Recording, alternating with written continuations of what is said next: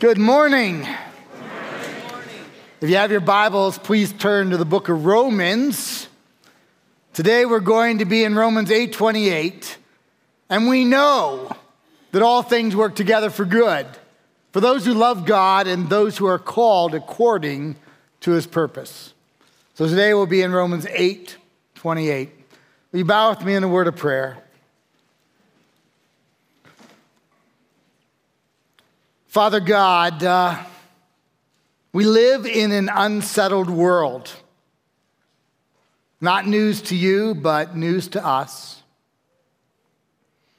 Father, we are still suffering as a world the horrors of Russia invading Ukraine. We have seen the utter evil of Hamas murdering non combatants, murdering and slaughtering families and children. We have the concerns of China invading Taiwan, Iran being attacked, Hezbollah up by Mount Hermon. And we certainly could go on. And Father, we ask that you would work justice, that you would bring those who would perpetrate evil to justice temporally and eternally. We ask, Father, that so many who desperately need Jesus would hear the gospel. We pray that those who would perpetrate evil would be stopped we pray for those who have to go into the tunnels to clear out evil, that you would have your hand of protection upon them.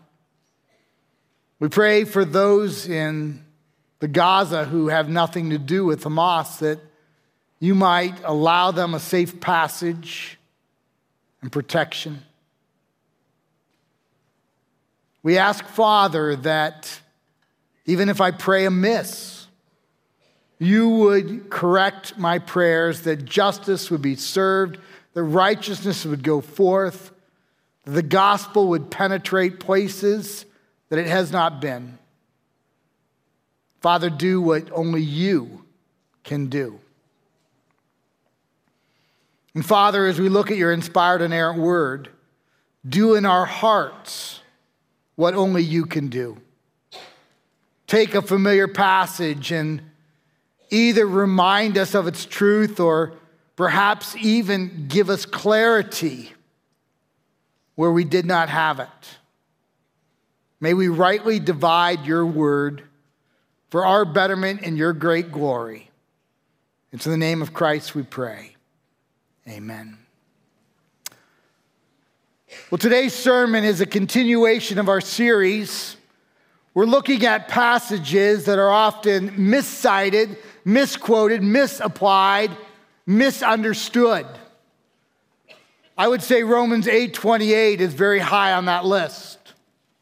It's so familiar, it's so quotable. I would guess many of us could cite it, and we know. And we know that all things work together for good for those who love God, those who are called according to his purpose. And this passage is often cited during times of challenge and difficulty. It's written in cards when people has gone through a, a tribulation, a tempest, a trial, at times of chaos. I thought I would illustrate chaos visually this morning. They're going to put it up here on the screen for you. I am so impressed with myself. I did it in Spanish as well. Wow. The quick readers are through it. Few of you are still on the first line. It's amazing that our brain can do that, isn't it? It's amazing, as messed up as that is, that most of us could make our way through it. Let me tell you, by the way, that is an act of love. Do you know how long with autocorrect it took me to put that in my computer? That was 45 minutes. I hated autocorrect as I worked on it. But this is what our God does. In the midst of trial and chaos, He can bring continuity and clarity, and He can help us through it. One of my concerns with this verse all things work together for good for those who love God, those who are called according to his purpose. One of my concerns is that sometimes we cite it without understanding the context. And rather than being good comforters, we prove to be poor. I think of Eliphaz, Bildad, Zophar, and Elihu, the three friends plus one. They came to Job, you remember that, right? Job is suffering immeasurably, and they come to Job and they want to bring comfort in Job's life. But they don't. They start so well. They start with silence, and that is comforting. But by the end, they begin in an accusatory fashion, saying, Job, you are suffering because of what you have done. We know that's not true. Job suffers in order to teach Satan a lesson, in order to teach Christianity and Judaism a lesson for millennia. That's why Job suffers. And they end up getting a divine rebuke in Job 42 because they have gone from helping this sufferer to hurting this sufferer. And I think we can do that with Romans 8 28. If we somehow, in the midst of somebody suffering, we say, hey, don't worry about it, man. All things work together for good for those who love God and are called according to his purpose. And someone is afflicted with cancer, and we say that. And I want to tell you that doesn't help. Or a young couple suffers a miscarriage. And we said, God's got this, Romans 8 28. And it doesn't help. And without meaning to, we essentially say that what somebody is suffering is because of their own sin or because of God having a series of events in their life. And if they will just endure those events enough, God will knock their socks off with a blessing because all things work together for good for those who love God and are called according to his purpose. There's something good at the end of the rainbow. And then when that good doesn't happen, we shipwreck somebody's faith. What is the text about? Context. If there's one lesson we want to learn from this series, it's this. Don't go to a concordance, pull out a verse, write it on a card, or cite it to somebody without knowing the context. Because you may very well injure somebody's faith. And you may very well miscite and misapply scripture. And this verse is exhibit A. All things work together for good for those who love God, those who are called according to its purpose. What is the context? Well, in verses 29 and 30, the context is those who are foreknown by God, predestined, will be called and will be glorified.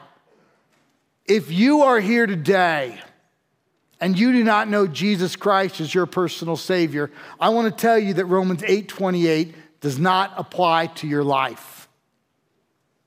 It doesn't. This is only for believers. And if you're here today and you don't believe, today is a day to recognize that you, I, we are sinners in need of a Savior. And Jesus paid the penalty of our sin, which was death. He went to the cross, He died for us. He conquered death, rose again on the third day, and He is imploring you through me. 2 Corinthians 5:20 We are therefore Christ's ambassadors as though God were making his appeal through us we implore you on Christ's behalf be reconciled to God today believe He's imploring you believe that you're a sinner in need of a savior believe in Jesus Christ the context is only for those who have been foreknown predestined will be called, will be glorified. It's only for a believer. That's verses 29 and 30. Verses 31 to 34, it's only for a believer that Jesus will throw his arm around in the face of the accuser, Satan, and said, This is my woman, this is my man. Don't you accuse. I died for this child. The context is one that, in the midst of neither death nor life, nor things present nor things to come, nor principalities or powers or forces of this dark world, nothing will separate you from the love of God in Christ Jesus. So the context is for believers who are presently walking with the Lord, who are called according to his purpose. So if you're here today and you don't know Jesus Christ, Romans 8:28 has nothing for you until you know Jesus. And if you're here today and you're not presently walking with the Lord, but you know Jesus, but you're not walking with him, Romans 8:28 has got nothing for you. It's for those who are called according to his purpose, who are walking with the Lord. Only those who know Jesus, who are walking with Jesus, have any application in Romans 8 28. So make sure, my friends, make sure that you, I, we are a part of the application by believing in Jesus, turning from our sin, and pursuing Christ. Otherwise, Romans 8 28 has no application for us. What's the good? What is he promising? Well, I wish I had time to really make the case today. I don't. That would be two or three sermons, and I'm not going to take that time at this time to do it. But I'm going to give you the conclusion. I know what the good is. You probably do as well. There's three of them. These are the good that are being promised. God will be glorified. If you know Jesus, you're walking according to the purpose, you're in the darkness, you're in the chaos, God promises He will be glorified. The second good is He's carrying you through it. Neither death nor life, nor things present nor things to come, nor principalities or powers or forces of this dark world, none of them will separate you, me, from the love of Christ Jesus. He's going to be there in the midst of the darkness. That's the good. What's the third good? Maturation. He is going to mature us in the midst of the trial. Three goods His glory, our assurance in the midst of the trial, our maturation as we walk through the trial. That is what is being promised for those who love God and are called according to His purpose. Now, sometimes we cite this and if we're not careful, we end up blaming God for what we're guilty of. Again, we say, hey, I know you're going through a trial, but all things work together for good for those who love God according to, or are called according to his purpose. Say, hey, so if you just give God another four or five steps, you're going to see the good. It's coming. It's going to be great. It's going to bless your socks off. It's going to be joyful. It's going to be happiness. It's, it's going to come and we blame God for the tragedy. What does the Bible do with the tragedy? Who does it blame? Us. It goes back to Genesis 3, the fall, when God put Adam and Eve in the garden and said, that you may eat of all the trees, but do not eat of the fruit of the knowledge, the tree of the knowledge of good and evil. For if you eat of it, you will surely die. And Satan said, Oh, did God say you cannot touch? God didn't say that. He said, Don't eat. God knows that if you eat of the fruit, you will be just like God, knowing the difference between good and evil. And they saw that the fruit was good, and they ate of the fruit, and they fell. And we have had a toothache ever since. But we don't have the right to blame Adam and Eve because Paul messes it up in Romans 5:12. He says that we were seminally in Adam. We were in the garden. And he's saying to every one of us in this room that if we had been in there, we would have done the same thing as Adam and Eve. You probably a few days later, me a few days earlier, we all would have messed up. Every last one of us. So, in the midst of chaos, in the midst of trial and tempest and tribulation, we don't want to say, hey, God is in this for you to bring you good. Instead, look to ourselves. We're the reason that there's disease. We're the reason that there's chaos. We're the reason that there's tragedy. These are the implications of the fall. In fact, it's in the text. Let me read from Romans 8. This is our text, right? 22 and 23. For we know that the whole creation has been groaning together in the pains of childbirth until now. And not only creation, but we ourselves. So, just in case we are tempted to say, hey, whatever's happening, it's part of God's plan for you, and, and you know, just give it a couple steps and it's going to work out for good. It's going to be terrific. The passage already warns us hey, some of what's happening is, is actually not God's plan. Some of what's happening is the repercussions of sinners like you and like me. Can God work good out of that? Oh, yes, he certainly can. Sometimes God takes the backside of a tapestry, which is a mess, and he makes something beautiful on the front. Our God is that kind of God.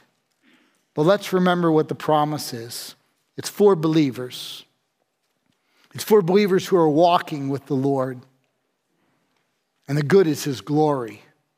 Our assurance in the midst of trial and our maturation, growing mature in Christ. And we know that all things work together for good for those who love God, those who are called according to his purpose.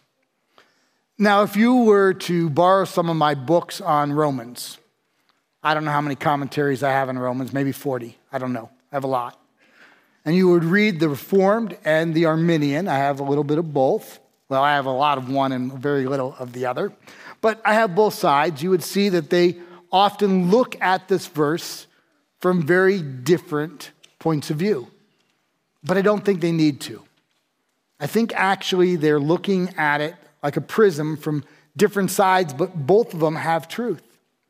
Those who are in the Reformed camp, that would be me, a high understanding of God's sovereignty, we would say very clearly hey, God hates evil. God never creates evil.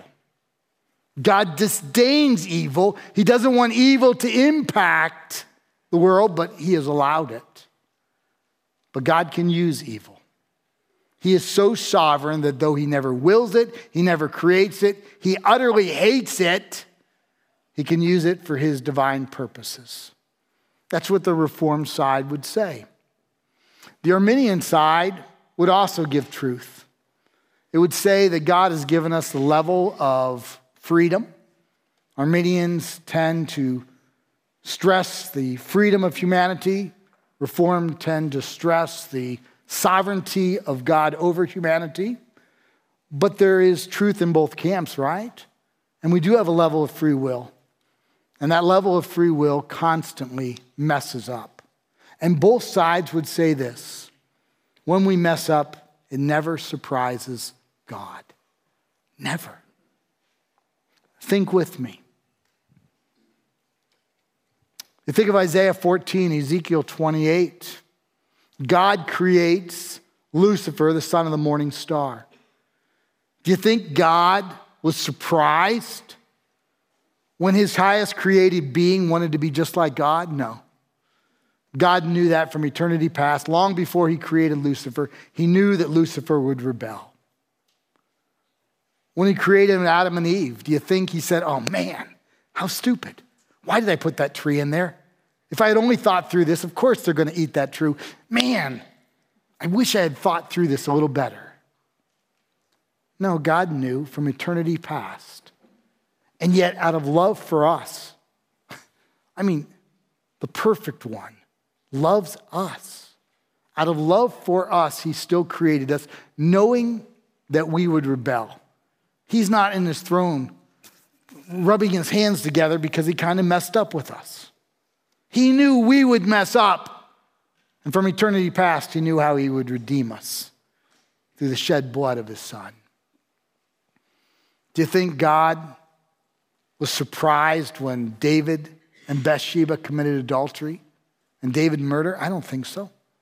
Not for a moment. He knew from eternity past exactly what they would do.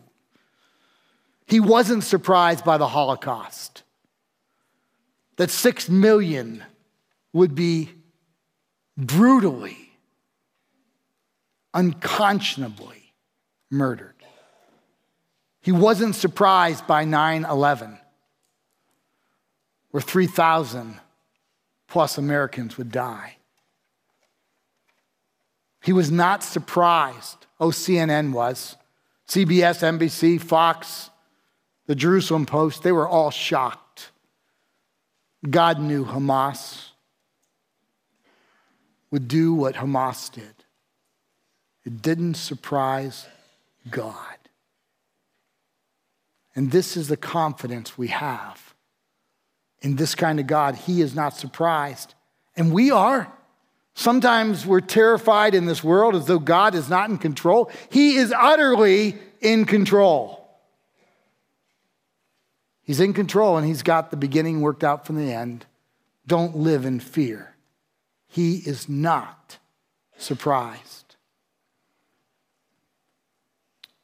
I don't think God is surprised by anything, but he can work good in the midst of evil if you love him and you're called according to his purpose. And that good is not necessarily what I want. It's not a new Jeep. It's not a trip to Alaska. Man. It's not another wife. I got a great one, don't need another. It's not a child, though if he's handing out grandchildren, I'll take a couple of those. It's not a new house or a car. The good is his glory.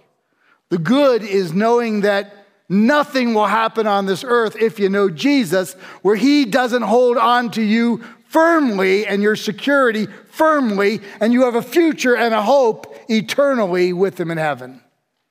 And the good is the maturation that He will work in our lives. All things work together for good for those who love God, those who are called according to His purpose.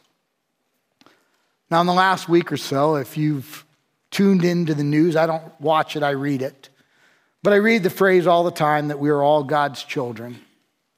You know that's not true? that's not true.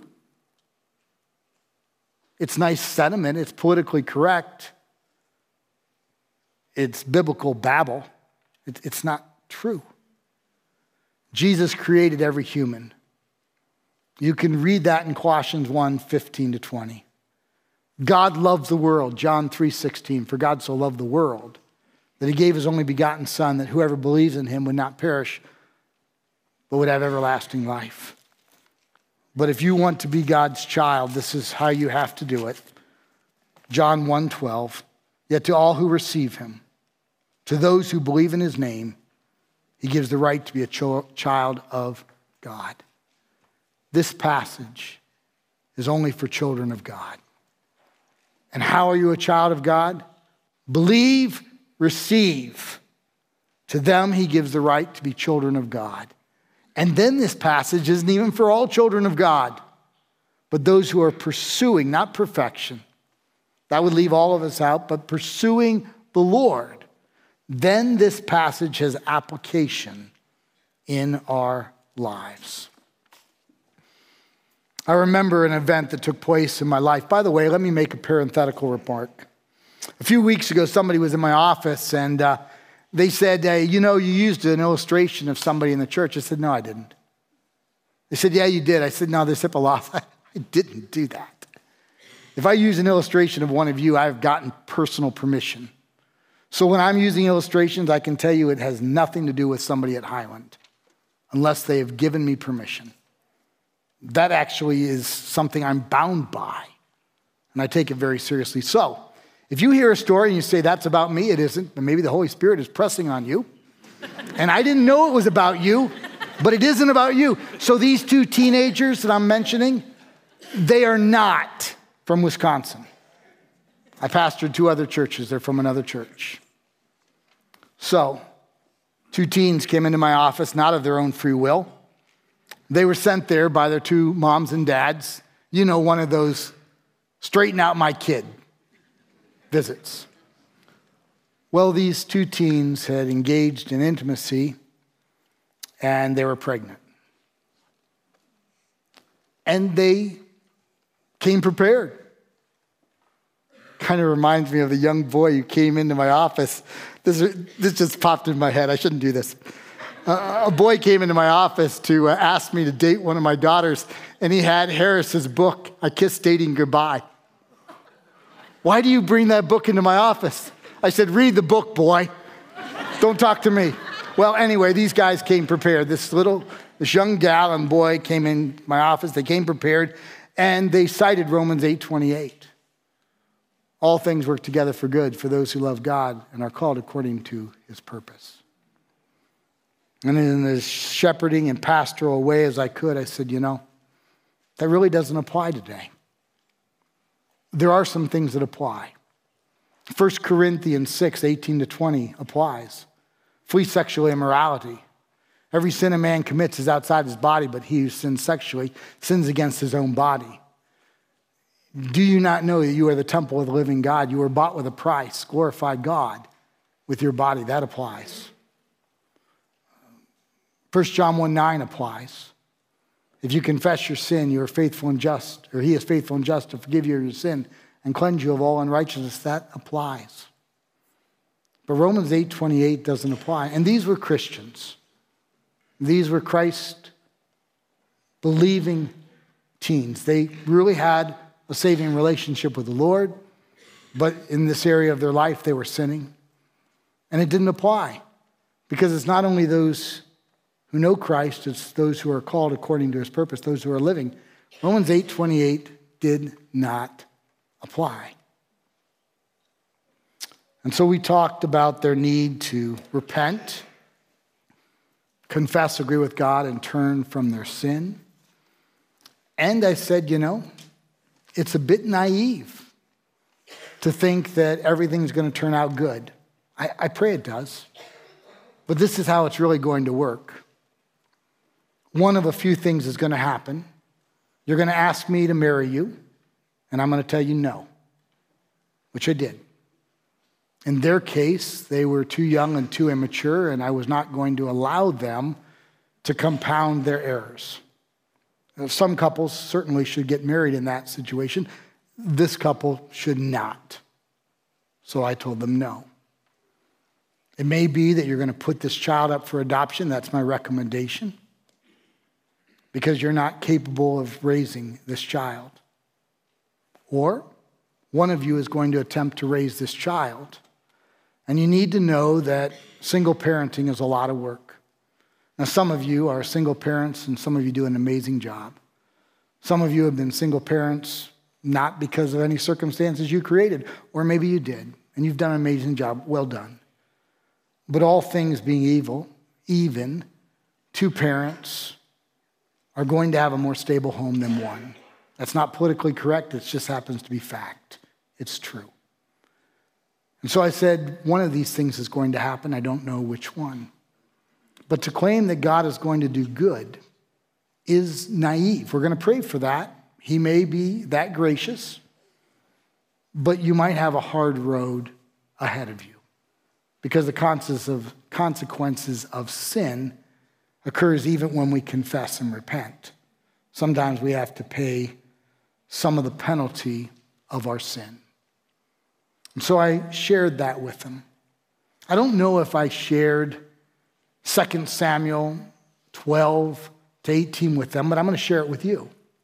You know the account very well. It's David and Bathsheba. I don't even know if Bathsheba is a willing participant, but David commits adultery with Bathsheba. She conceives. David hides his track by murdering her husband, Uriah the Hittite, who happens to be part of his secret service. He's been protecting David even before David was king. He's invested his life in David, and David steals his wife. And you remember, David thinks he gets away with it, and she gives birth to a child, and God sends the prophet Nathan to David. And Nathan gives a parable, and David doesn't guess where it's going. And the parable goes something like this There's a very rich man who has lots of animals that he has raised to eat. That is, they're not pets. These animals are future food. And he's visited by somebody and he doesn't want to sacrifice one of his animals. So there's a poor person in town who has one animal. And the animal has a name and a collar and sits and sleeps on the bed with the master. This animal isn't raised to be eaten. And yet the rich man steals the poor man's pet and puts him on a spit and with a rotisserie cooks it over the fire and then serves up Benji or Lassie. Okay, it's a sheep, Baba. That's really the parable, right? And then David says, or Nathan says to David, You're the man. You know what Nathan does not say? He doesn't say all things work together for good for those who love God and are called according to his purpose. Because although David was God's child, at that moment he was not walking according to his purpose. So even if this had been written at that point, it hadn't, it wouldn't have applied. This is what Nathan said there is going to be hardship in your family from this day forth. And he suffered marital conflict. From chapter 13 to 18 of 2 Samuel, you have in chapter 13 one of his sons, Amnon, raping his half sister Tamar. You have another son, Absalom, getting Amnon drunk and then murdering Amnon in retaliation. You have Absalom, chapters 15 to 18, hating his father and usurping the throne, and David has to run for his life, and then Absalom is put to death. It wasn't good. All things don't work together for good, just if you know Jesus. You got to be walking with Jesus. So, how do we apply the text? a few things. The first one comes from my Arminian friends, and they say it so well. Know the difference between what God permits and what God prefers. Sometimes we abuse this text by citing it when God permitted something that's sinful. And then we somehow think he's going to work good. No, no, no. God, when he prefers something, will work good. Know the difference between what God permits and what he prefers. This text only applies to what God prefers. His will in our life. As we are pursuing his will in our life, then God promises good. And remember what good is. That's number two. Good is God's glory. Good is our assurance He's going to carry us through, and He got a future and a hope that He will never let us go, that He who began a good work in you will be faithful to complete it in Christ Jesus. Philippians 1 6. That's the good and he'll bring maturity in your, my, our lives. When we go through the fires, but we know God and we're walking with God, God's going to be glorified. God's going to give us the assurance that He's walking with us, and God's going to bring maturation into our lives. Third, can this verse occasionally be going a little beyond those goods? Could it have a little health, wealth, and prosperity thrown in as well? That's not the purpose of the passage, but yeah, it happens, right? We see that. Uh, we saw it in the life of Ruth, right? Ruth's husband, Machlon, died. God gave her Boaz.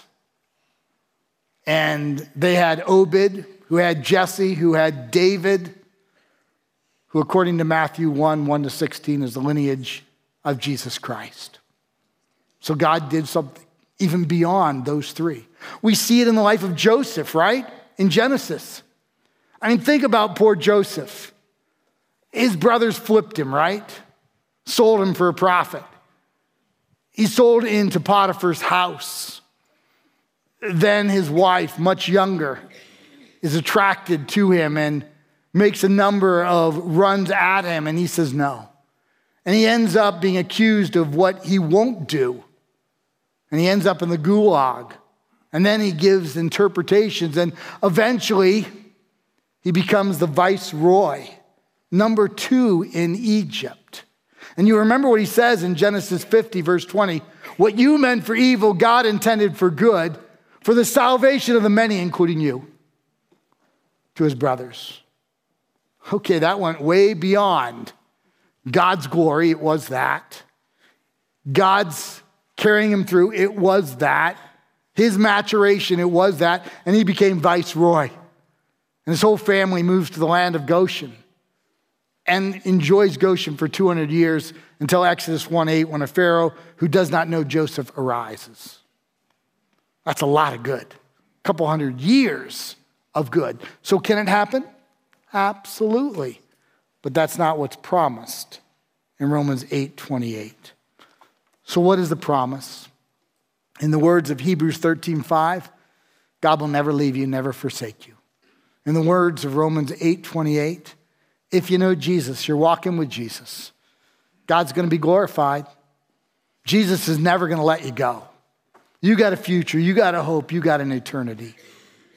And here on earth, He's going to bring maturity into your, my, our lives. That's the promise. So, again, if we can't remember anything about this series, and I don't even remember what I preached last week, so I'm not putting any shame on you, but I just don't remember that stuff. The one thing I want to walk away with is don't lift verses out of context. Don't just go to a concordance and pull something up. Read the context, understand the passage, teach it, preach it, share it as God intended, and then we will rightly divide the word of truth. Let's pray. Father God, uh, thank you for another text. We have, well, we have quite a few more ahead of us, all the way to March. But Lord, as we look at these texts, we want to divide the word accurately. We want to know the context. And we want to be impacted, not glibly by a verse we look up in a, con, in a concordance and we don't even know what it means. But we want to rightly divide your word, your truth, for our betterment and your glory. It's in the name of Christ we pray.